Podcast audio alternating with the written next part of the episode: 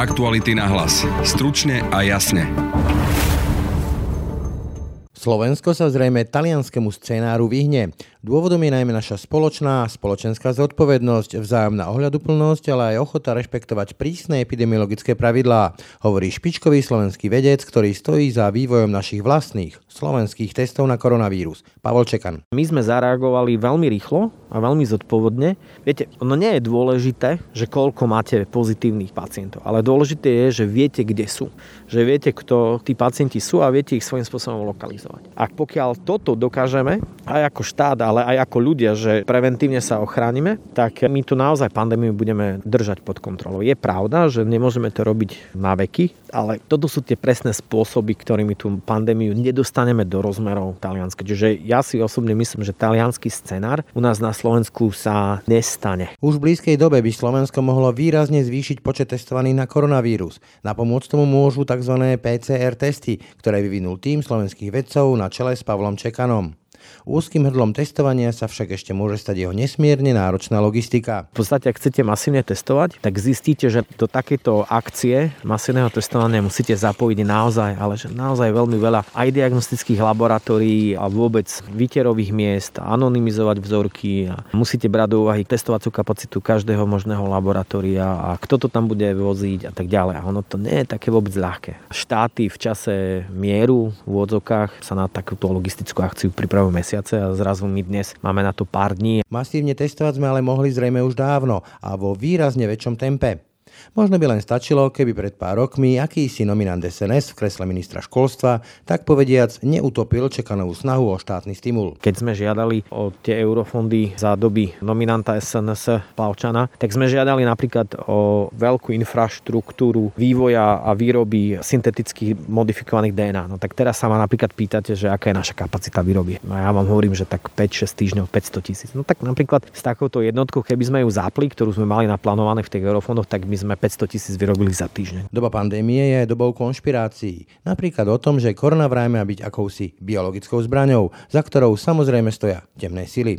Je to nezmysel, reaguje biochemik a vedec Pavol Čekan. Ak by to chcel človek takúto mutáciu spraviť laboratórne, tak by mu to trvalo stovky rokov tá náhoda v prírode je niekedy fakt obrovská náhoda a náhodu replikovať v laboratóriu je niekedy brutálne ťažké. Čiže je to nemožné. Dobrý deň, je štvrtok 9. apríla. Pekný deň pri počúvaní podcastu Aktuality na hlas vám želá Brane Dobšinský.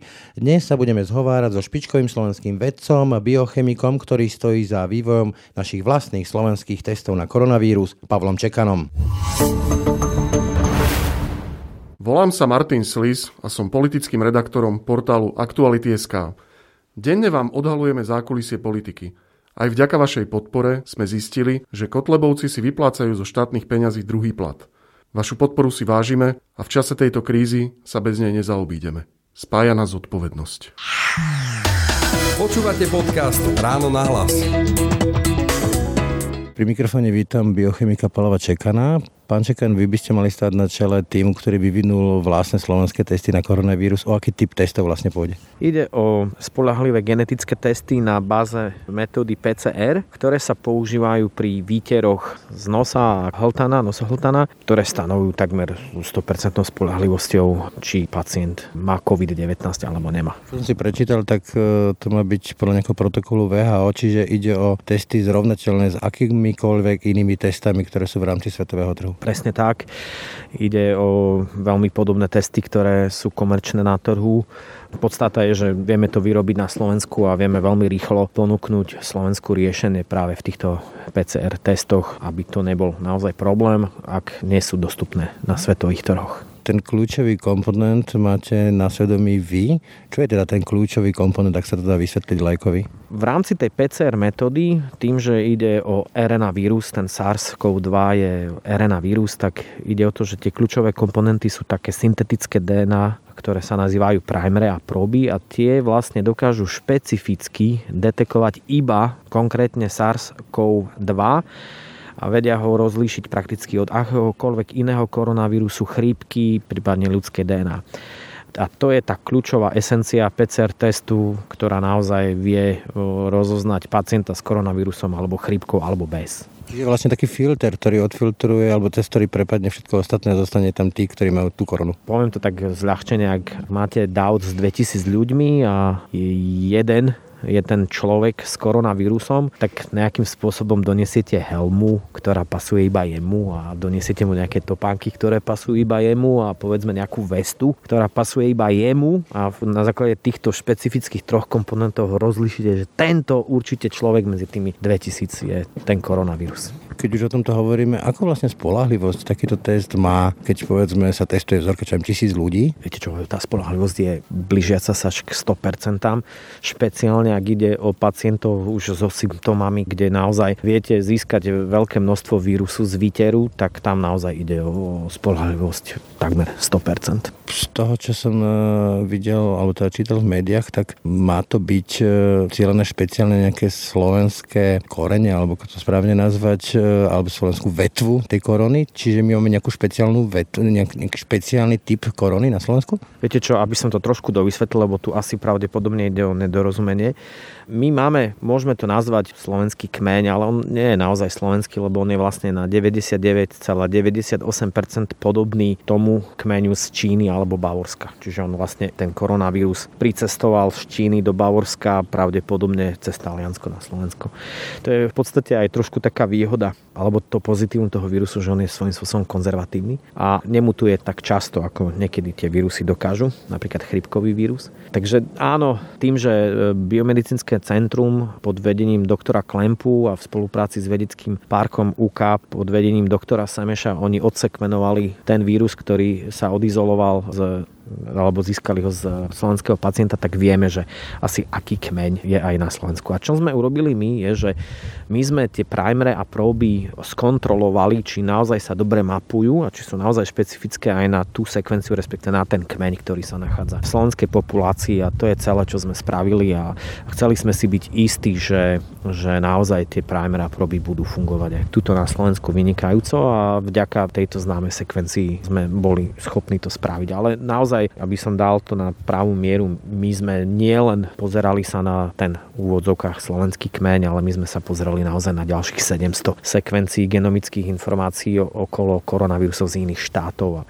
v podstate sme len chceli naozaj vedieť, že tie primary a proby budú naozaj čo najšpecifickejšie. V médiách už bolo, že 100 tisíc testov by malo byť k dispozícii.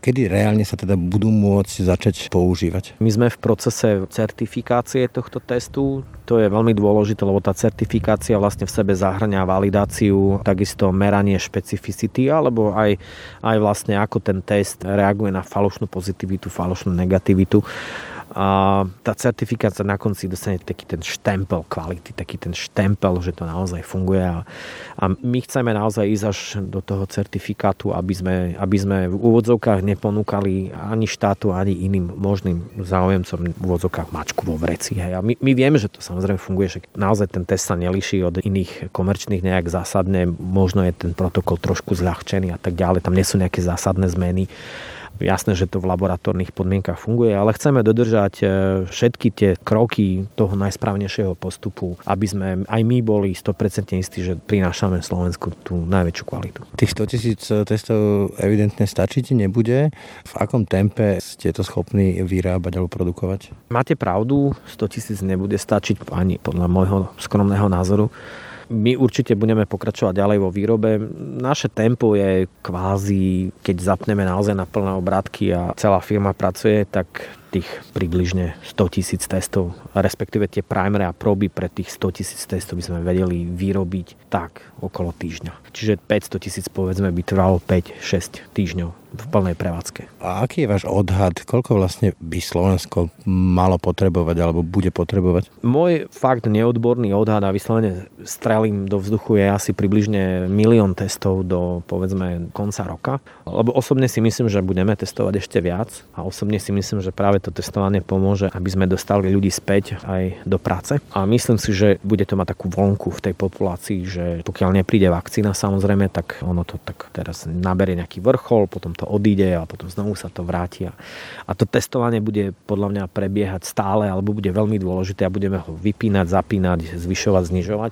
Čiže môj odhad, ale hovorím, je to veľmi neodborný odhad, ničím nepodložený, ale tak si myslím, že by to mohlo byť. Podľa vás teda, keď Slovensko bude schopné masovo testovať, povedzme tak, ako sme to videli alebo vidíme v Nemecku, predtým Koreji či v Tajvane, tak sa bude môcť ísť tou cestou s tým trekovaním a s mm, karanténou a tak ďalej, uvoľňovanie povedzme tých drsnejších ekonomických opatrení a karantény? To je presne cesta. Že vlastne keď sa povie aj masívne testovanie, tak samozrejme, že môžeme sa tu baviť aj o nejakom povedzme randomizovanom alebo randomnom, ktoré trošku napomáha vlastne ako, aká je tá náhodné. náhodné prevalencia toho koronavírusu v populácii, lebo samozrejme, že my nemôžeme tieto karanténne pravidlá dodržiavať do nekonečna a samozrejme, že v rámci tejto pandémie nemôžno myslieť iba na zdravotné aspekty, ale aj na tie sociálno-ekonomické. A to testovanie samozrejme je takáto trošku barlička aj pre ten štát, že čím viac bude testovať, tým proste tých zdravých môže samozrejme dostať e, späť do života. Len tu by som ešte trošku povedal viac o tom testovaní, že viete, máme minimálne dva druhy testov. Jeden je ten krvný a jeden je ten náš genetický. Ten náš genetický je veľmi dôležitý v čase, keď naozaj tá pandémia kulminuje a máme veľa pacientov so symptómami. Je to zachytávanie. Zachytávanie, ale potom je ten druhý, krvný, ktorý samozrejme nevieme teda kvalitu tých, ktoré prišli zatiaľ, ale potom sú tu iné, ktoré napríklad dokážu odchytávať protilátky v krvi, napríklad že IgM, ktoré sa vytvoria u ľudí, ktorí už majú vytvorenú imunitu voči koronavírusu. A to je časť populácie, ktorú môžete vlastne vypustiť do práce a tým, že oni... u lekárov je dôležité. Presne tak, aj u lekárov, ale v podstate pre hoci koho. Ja si myslím, že aj pre pekára, aj pre pracovníka, aj hoca aj automobilke, lebo títo ľudia sú naozaj už imunní voči koronavírusu a ten už ich nemôže nejak napadnúť znova. Čiže samozrejme, že to nevadí, to je kolega. To, to a len som chcel, že tých testov je naozaj je viacero, nielen ten náš. Mimochodom, keď už o tom hovoríme, ako sa vy pozeráte na tú teóriu, ktorá sa teraz v Česku diskutuje, že premoriť populáciu a získať nejakú kolektívnu imunitu? Viete, znovu, nie som virológ ani epidemiológ, ja som predsa len biochemik, čiže vychádzam len z toho, čo som si prečítal, či už v odborných článkoch alebo v populárnych vedeckých článkoch a samozrejme, že ten istý názor mali aj Briti, aj Nemci, že vytvorme si kolektívnu imunitu a vidíme, ako to teraz vyzerá vyzerá, že naozaj tá pandémia je hrôzostrašná a neviem, či to s tou kolektívnou imunitou je naozaj pravda, pretože aj v Číne mali pacientov, ktorí boli nakazení dvakrát. To znamená, že to sú ľudia, ktorí si nevytvorili imunitu a druhá infekcia bola fatálna, fatálna alebo letálna, čiže tí pacienti naozaj zomreli. Čiže... Zahrávanie sa do života. Myslím si, že hej, že tá kolektívna imunita nie je úplne tá cesta. Keď sa ešte vrátim k tomu masovejšiemu testovaniu, vy ste na tej jednej strane toho hrdla pri vývoji tých testov, na druhej strane ale je tá aplikácia a čo počúvame ako novinári, tak problém je v tom, že povedzme je málo tých, ktorí to vedia testovať, že nemáme tú logistiku dobre zvládnuté. Je to tak? S týmto súhlasím, viete, poviem to inak, že prakticky to, čo sme urobili my, ten vývoj, nie je až taká veda, ale tá logistika, to je práve tá veda, hej, lebo podstate, ak chcete masívne testovať, tak zistíte, že do takéto akcie masívneho testovania musíte zapojiť naozaj, ale že naozaj veľmi veľa aj diagnostických laboratórií a vôbec výterových miest a anonymizovať vzorky a musíte brať do úvahy kapacitu, testovacú kapacitu každého možného laboratória a kto to tam bude voziť a tak ďalej. A ono to nie je také vôbec ľahké. Bežné štáty, alebo teda štáty v čase mieru v úvodzokách sa na takúto logistickú akciu pripravujú mesiace a zrazu my dnes máme na to pár dní a musíme do tohto zakomponovať tých najlepších tečkárov, vytvoriť vyslovene, že matricu ako na to, ako efektívne využiť e, každý jeden labák, každé jedno vyterové miesto. Chápem, ale ako potom máme čítať, povedzme, že tie obrázky, ktoré sme videli z Korei, tam také tie akoby telefónne budky, kde sa testuje a masovo sa testuje a dá sa to. My sme tu mali niekedy, myslím, v roku 2005 už nejaký pandemický plán a teraz sa ukazuje, že nás ten COVID akoby načapal e, so stiahnutými nohavicami.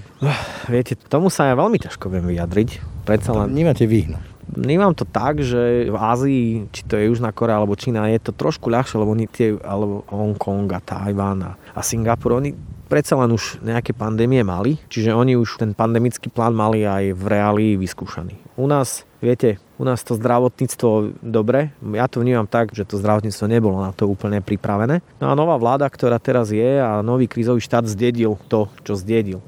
A teraz samozrejme, že musí akčne konať. Čiže teraz je ťažko akože hľadať, kde nastala chyba. Teraz je tá doba, kedy treba urobiť hrubú čiaru za tým, čo bolo a treba akčne konať. Čiže áno, vnímam to rovnako zle, že prečo ten plán nie a prečo nemáme tiež povedzme takéto búdky, keď sme ich videli pred dvoma mesiacmi.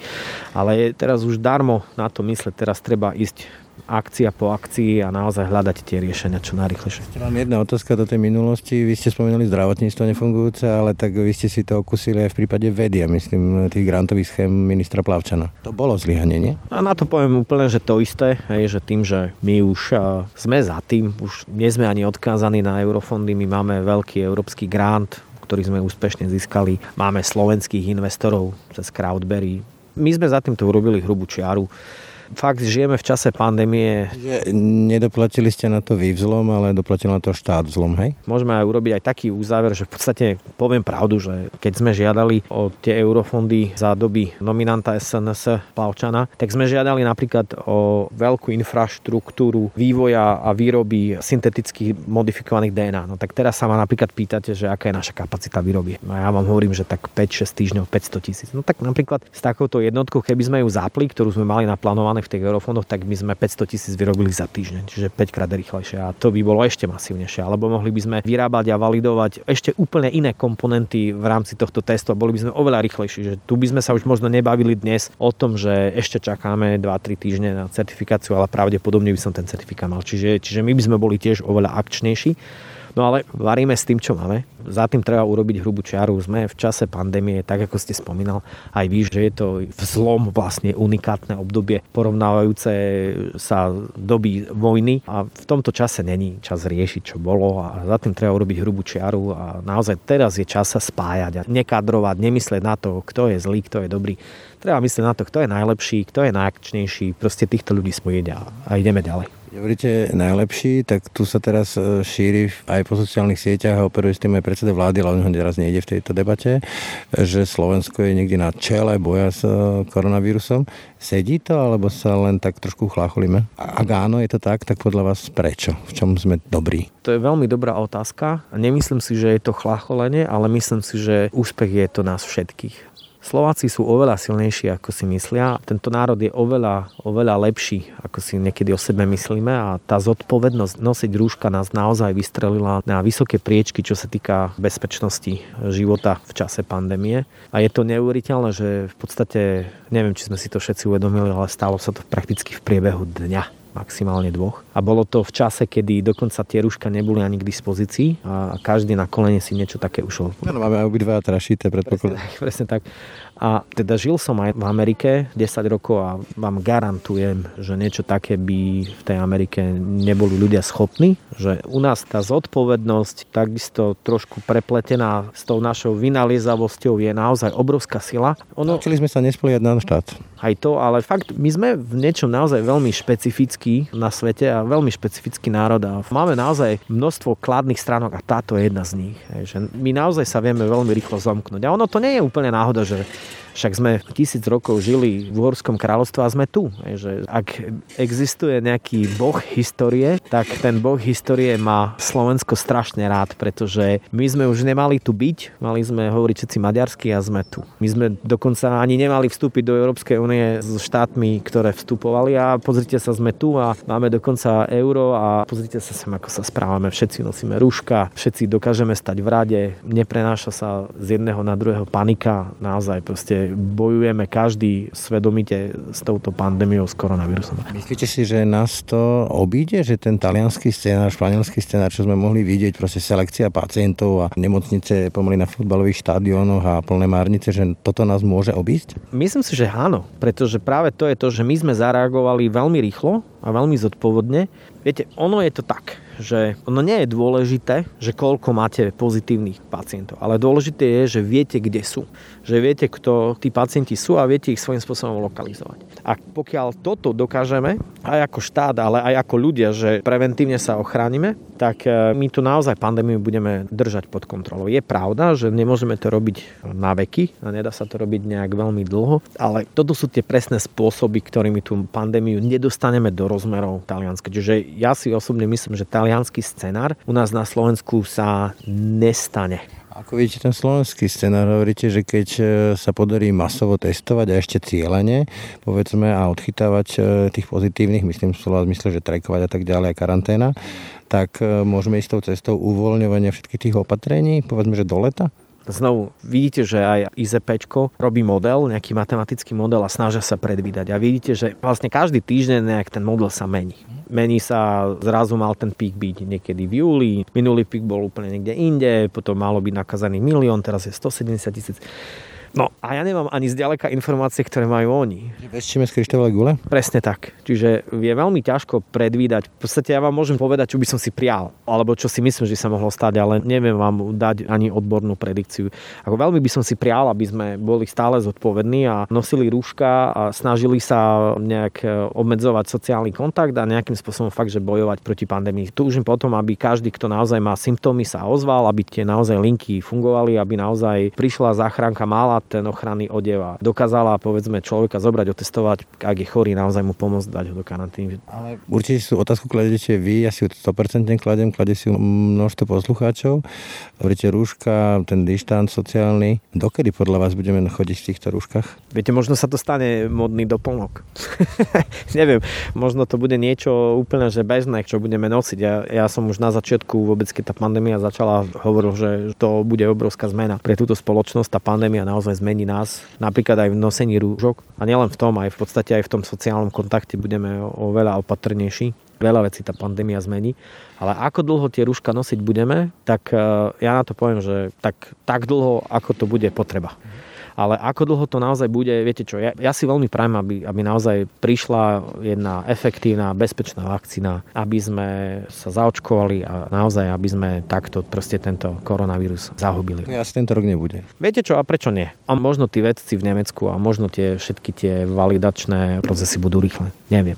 Ale jednu vec viem a to je to, že boli tu aj kiahne a boli tu aj iné vírusy, ktoré sme dokázali celý svet vyhubiť. Úplne, že vyhubiť. To už neexistuje v našej populácii. A toto sa kľudne môže stať aj s týmto SARS-CoV-2. Čiže tá šanca tu je, treba len trošku vydržať. Osobne si myslím, že oveľa ťažšie budú tie sociálno-ekonomické problémy, ktoré prídu po, ale znovu tým, že my sme zažili aj obdobie v úvodzovkách uťahovania opaskov a zažili sme aj zostupy a pády, tak ja si myslím, že my Slováci na tom budeme dobre budeme na budúce na ďalšiu pandémiu oveľa lepšie pripravení. Hovoríte, že teda tento SARS-CoV-2 že nie je až taký variabilný, ak som vás správne pochopil. To znamená, že nehrozí, že sa vyvinie povedzme, že vakcína a teraz príde nejaká nová mutácia, verzia 2021 alebo niečo podobné a budeme žiť v nejakom veku epidémii? No, nedá sa to úplne vyvrátiť, že sa to nemôže stať. Áno, môže môže, ale budeme s týmto bojovať ďalej. Však aj tieto SARS epidémie, pandémie to není prvýkrát, veď bola už aj v roku 2003, potom 2006, potom bol MERS. A vtedy bola tá výhoda, že sa to nejak lokálne dalo nejak ustrážiť. Teraz je skôr problém v tom, že je to fakt, že globálny Ale. problém. To znamená, že môže sa to stať a pevne verme, že na to vtedy ten svet zareaguje naozaj oveľa efektívnejšie a bude to vyslovene, že lokálna pandémia. Aj to, čo sa stalo v Číne, my keď keby sme vtedy ako svet na to zareagovali oveľa efektívnejšie a naozaj sa uzatvorili povedzme na ten mesiac, dva, tak možno by sa to nerozšírilo ďalej. Čiže budeme ponaučení z tohto a aj keď možno to zmutuje o nejaký ďalší 10 rokov, myslím si, že na to budeme globálne reagovať oveľa efektívnejšie. Ešte spomínali, že po tom e, zdravotnom hľadisku prídu tie sociálno-ekonomické hľadiska, čo bude aj zdravotná vec, lebo však to sú ľudské osudy, to odkladanie operácie a tak ďalej. Teraz sa tu vedie, alebo začala sa tu viesť polemika životy versus ekonomika. Je to podľa vás e, seriózne postavená otázka? Nie je to falošná dilema? Toto je dlhoveká dilema. To nie je, že dilema iba pandémie, to je dilema aj v čase mieru a v čase pokoja. Viete, nie som ani ekonóm a nie som ani zdravotník. Necítim sa byť úplne kompetentný, aby som sa postavil na jednu alebo druhú stranu. V tomto sa dávam sa do rúk prominentným ekonomom a, a epidemiologom, aby oni túto dilemu vyriešili za mňa. Ako je možné podľa vás, že nás to všetkých, myslím, svet zastilo takto nepripravených? Napríklad sa spomína Bill Gates, ktorý o tom hovoril už roky dozadu a vyzerá to tak, že naozaj nikto to nečakal. Častokrát je to preto, lebo sme niečo také nezažili a nepoznáme rozsah. Lebo aj samozrejme koronavírus, ak to zoberieme z pohľadu jednotlivca, ktorý je povedzme pod 65 rokov, prípadne v mojom veku, hej, ako 40 tak ten koronavírus je dokonca, ak by som sa nakazil, tak je to ľahší priebeh ako chrípka. Ale to je tá podstata, že my sme sa vo svete zvykli na veci dívať z pohľadu jednotlivca. A teraz zrazu prichádzame na to, že ten pohľad jednotlivca nie je úplne úplne správny, keď príde takáto pandémia, lebo zrazu zistíte, že problém sú tí starší a zrazu zistíte, že vám kolabuje zdravotný systém. Čiže vy to musíte sa na to dívať oveľa všeobecnejšie, oveľa obširnejšie než pohľad jednotlivca. A podľa mňa to je ten hlavný dôvod, prečo na to svet nebol pripravený, pretože sme sa všetci na to dívali veľmi individualisticky. A aj napríklad v Taliansku, keď už bolo zrejme, že, že ide o pandémiu a ide o veľmi závažný problém, tak tí ľudia aj tak chodili do ulic a aj tak nenosili rúška. Utekali z tých zón na juh a podobne. No ešte aj niekoľko dní predtým tie námestia boli plné. Aj pozor. A ja ako rozumiem, že tí ľudia vedeli, tak čo, čo sa môže mne stať. Však ja budem zdravý, ale oni nepochopili, že no tak jasné, vy budete zdraví, ale môžete byť prenášač. Dívali sme sa na to veľmi tak individualisticky a myslím si, že práve tie západné štáty, kde ten individualizmus, a teraz ja nechcem akože nejakým spôsobom moralizovať, to vôbec nie je to nechcem, len hľadám, snažím sa nájsť ten dôvod, že možno sa to zmení, hej, že možno práve naša krajina je trošku iná v tomto, hej, že proste my sa tak vieme zomknúť, tak zgrupnúť, my sme taká tá východná Európa, ktorá stále proste tak, ten štát, akože stále berieme, že všetci sme štáda. A to sociálne možno cítenie je možno na trošičku vyššej úrovni, tak to myslím si, že ten individuálny pohľad na pandémiu bol ten hlavný dôvod, prečo sa to tak rozšírilo. Hovoríte, že to zmení svet? Čo by mali byť podľa vás také kľúčové poučenia z tej korony, ako by to malo vyzerať inak, aby sa neopakovali také tie scenáre improvizácií, hľadaní riešení na poslednú chvíľu? Podľa mňa bude musieť mať každý štát proste veľmi rázny plán a zároveň napríklad aj Európska únia. Musíme mať oveľa raznejší plán a reagovať na tú pandémiu oveľa razantnejšie. To nie je možné, aby VHO ako prominentná zdravotnícká organizácia tvrdila mesiac, že rúška nie sú potrebné a o mesiac na to tvrdí, že sú. Hej. Proste pandémia nemá byť experiment, ale pandémia má byť vážny problém, na ktorý máme plán a riešenia. A myslím si, že to sa zmení naozaj, že zistíme, že proste akčnosť aj štátu, aj súkromného sektoru a všelijakých nadnárodných organizácií je veľmi, veľmi dôležitá a že tie pandémie naozaj nie je sranda a že treba naozaj byť raznejší. Je to pre, myslím si, že pre celý svet jedno veľké ponaučenie aj pre nás a a myslím si, že fakt z tejto korony vyjdeme všetci oveľa, oveľa silnejší a ponaučení. Na záver ešte jedna otázka. Samozrejme v tejto dobe Facebookov a sociálnych sietí a internetov sa opäť vynárajú také tie teórie, že to je vlastne americký vírus, že to Američania nejakým spôsobom ako biologickú zbraň použili, alebo naopak, že v Číne to uniklo z toho labáku vo Wuchane. Aká by bola vaša odpoveď človeka vedy na tento typ konšpirácií? Že to jednoducho nie je možné, pretože existujú aj články, ktoré jasne poukazujú, kde tá mutácia nastala čo je v takom mieste genómu, kde ak by to chcel človek takúto mutáciu spraviť laboratórne, tak by mu to trvalo stovky rokov. To znamená, že tá náhoda v prírode je niekedy fakt obrovská náhoda a náhodu replikovať v laboratóriu je niekedy brutálne ťažké. Čiže je to nemožné aby niekto v laboratóriu modifikoval vírus alebo aby vytvoril takú mutáciu, ktorá jednoducho zapričiní, že ten vírus preskočí z netopiera na človeka. To je takmer nemožné. Respektíve nemáme na to v dnešnej dobe také technológie, aby to možné bolo. A znovu túto vychádzam z publikovaných informácií, z recenzovaných vedeckých článkov v Nature, ktoré jasne poukazujú na to, kde tá mutácia vznikla a že je to naozaj prirodzená. Toľko Pavel Čekan, ďakujem. Ďakujem aj ja. Počúvate podcast Ráno na hlas. Dobrý deň, som Peter Bardy a som šéf-redaktor spravodajského webu Aktuality.sk. Aktuality.sk robia profesionálnu žurnalistiku vo verejnom záujme a sme na to právom hrdí.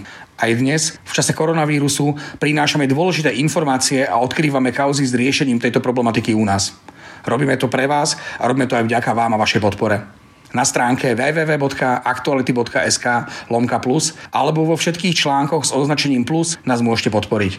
Je to dôležitejšie viac ako kedykoľvek predtým. Ďakujeme. Počúvate podcast Ráno na hlas. Tak, to boli dnešné aktuality na hlas. Počúvajte nás každé ráno na webe aktuality.sk lomka podcasty, ako i v ďalších podcastových aplikáciách. No a nájdete nás aj na Facebooku a Instagrame. Pekný zvyšok dňa a pokoj v duši praje Braň Dobšinský. Aktuality na hlas. Stručne a jasne.